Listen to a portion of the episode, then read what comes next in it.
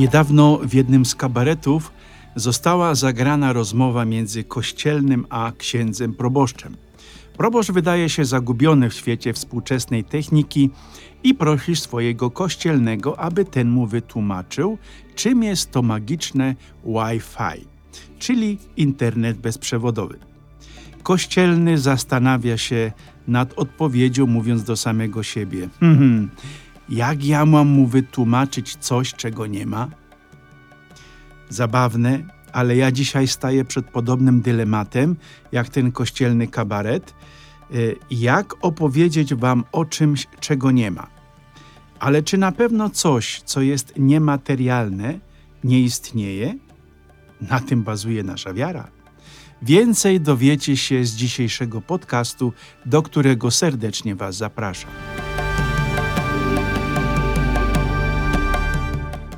Ja jestem brat Krzysztof, jestem kapucynem, mieszkam w Innsbrucku i od dwóch lat prowadzę podcast pod tytułem Ja mhm. Pod adresem ja mhm jako jedno słowo .podbin.com znajdziecie wszystkie moje podcasty. W każdą sobotę od godziny 12 znajdziecie nowy podcast, który Was wprowadzi e, w tajemnicę niedzielnych czytań i serdecznie Was zapraszam.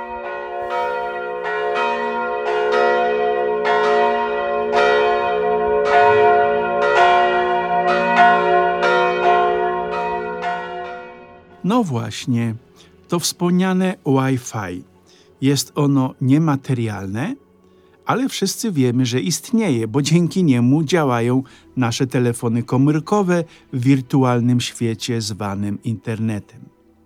Dziwny jest ten człowiek XXI wieku, bo ten, ten zracjonalizowany Homo sapiens, jak ja nazywam nas, żyjących dzisiaj, nie wierzy w nic, czego nie może dotknąć ale z drugiej strony ten, samo, ten sam racjonalny Homo sapiens, człowiek, chętnie tonie w lekturze lub oglądaniu filmów o Harrym Potterze, Władcy Pierścieni, Hobbicie i tym podobnych. A więc w świecie, którego nie ma. Hm, taki ludzki absurd. Akcja dzisiejszych czytań, tak w Starym jak i Nowym Testamencie, rozgrywa się właśnie w świecie niematerialnym, ale nie zmyślonym. W Księdze Wyjścia Mojżesz rozmawia z niewidzialnym Bogiem Jahwe, który prowadzi naród wybrany z Egiptu do ziemi obiecanej, w nocy pod postacią słupa ognia, a w ciągu dnia pod postacią obłoku. Ale Żydzi chcą Boga widzieć, dlatego Bóg ustanawia w tej całej historii Izraela proroków, czyli ludzi, poprzez których będzie Bóg rozmawiał ze swoim narodem. Bóg stawia jednak warunki. Jeśli ktoś nie będzie słuchał proroków, Bóg rozliczy się z takim człowiekiem. Jeśli prorok nie będzie wiernie przekazywał objawień, a będzie mówił sam od siebie, taki prorok ma przypłacić to życiem. Popatrzmy teraz, jak to pierwsze czytanie realizuje się w naszych czasach. Jeśli, drogi bracie i siostro, słuchasz i czytasz Słowo Boga, ale go nie wypełniasz w swoim życiu, Bóg rozliczy cię z tego w odpowiednim czasie. A nam, kapłanom i biskupom, zapisana jest śmierć, jeśli nie będziemy wiernie przekazywać nauki pańskiej, ale będziemy dokonywać swoich interpretacji i głosić ludziom swoją naukę. Tyle pierwsze czytanie konkretnie i bezkompromisowo. Ewangelia natomiast prezentuje nam jeszcze bardziej ten świat niewidzialny, czyli taki, którego nie widać, ale który w rzeczywistości istnieje. Mam tu na myśli świat demonów, które Jezus wypędza z opętanych ludzi. One, te demony, albo jak my je nazywamy diabły czy szatan, rozpoznają w Jezusie zapowiedzianego Zbawiciela i Syna Bożego, Dlatego Jezus kategorycznie zabrania im mówić i nakazuje im milczeć, bo ludzie sami muszą rozpoznać w Jezusie obiecanego Mesjasza. A skąd szatan wie, kim jest Jezus? Przypomnę, że szatan jest aniołem, który przebywał przed Bogiem.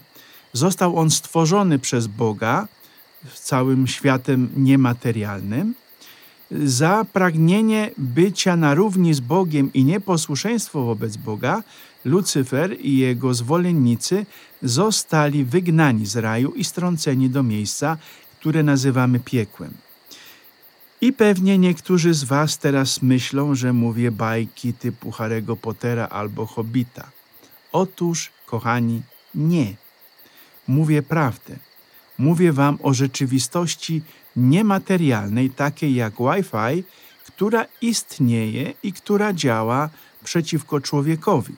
Bo diabeł odrzucił zbawienie i życie w obecności Boga i do dzisiejszego dnia działa i robi co może, aby człowieka odwieść od tego pragnienia bycia z Bogiem.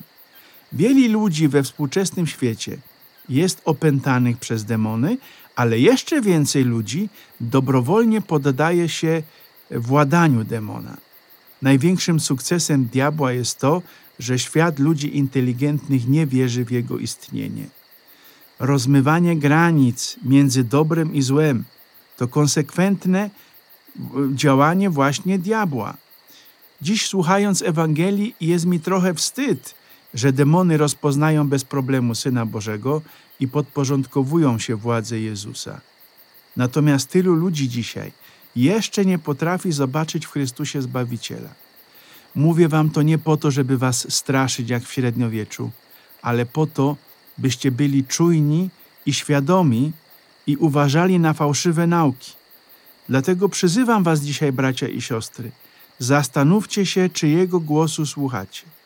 Głosu Chrystusa, przyzywającego do nawrócenia i pojednania z ludźmi i Bogiem, czy słuchacie głosu demona, władcy tego obecnego świata, który ci podpowiada, że czego nie potrafisz dotknąć palcem, to nie istnieje.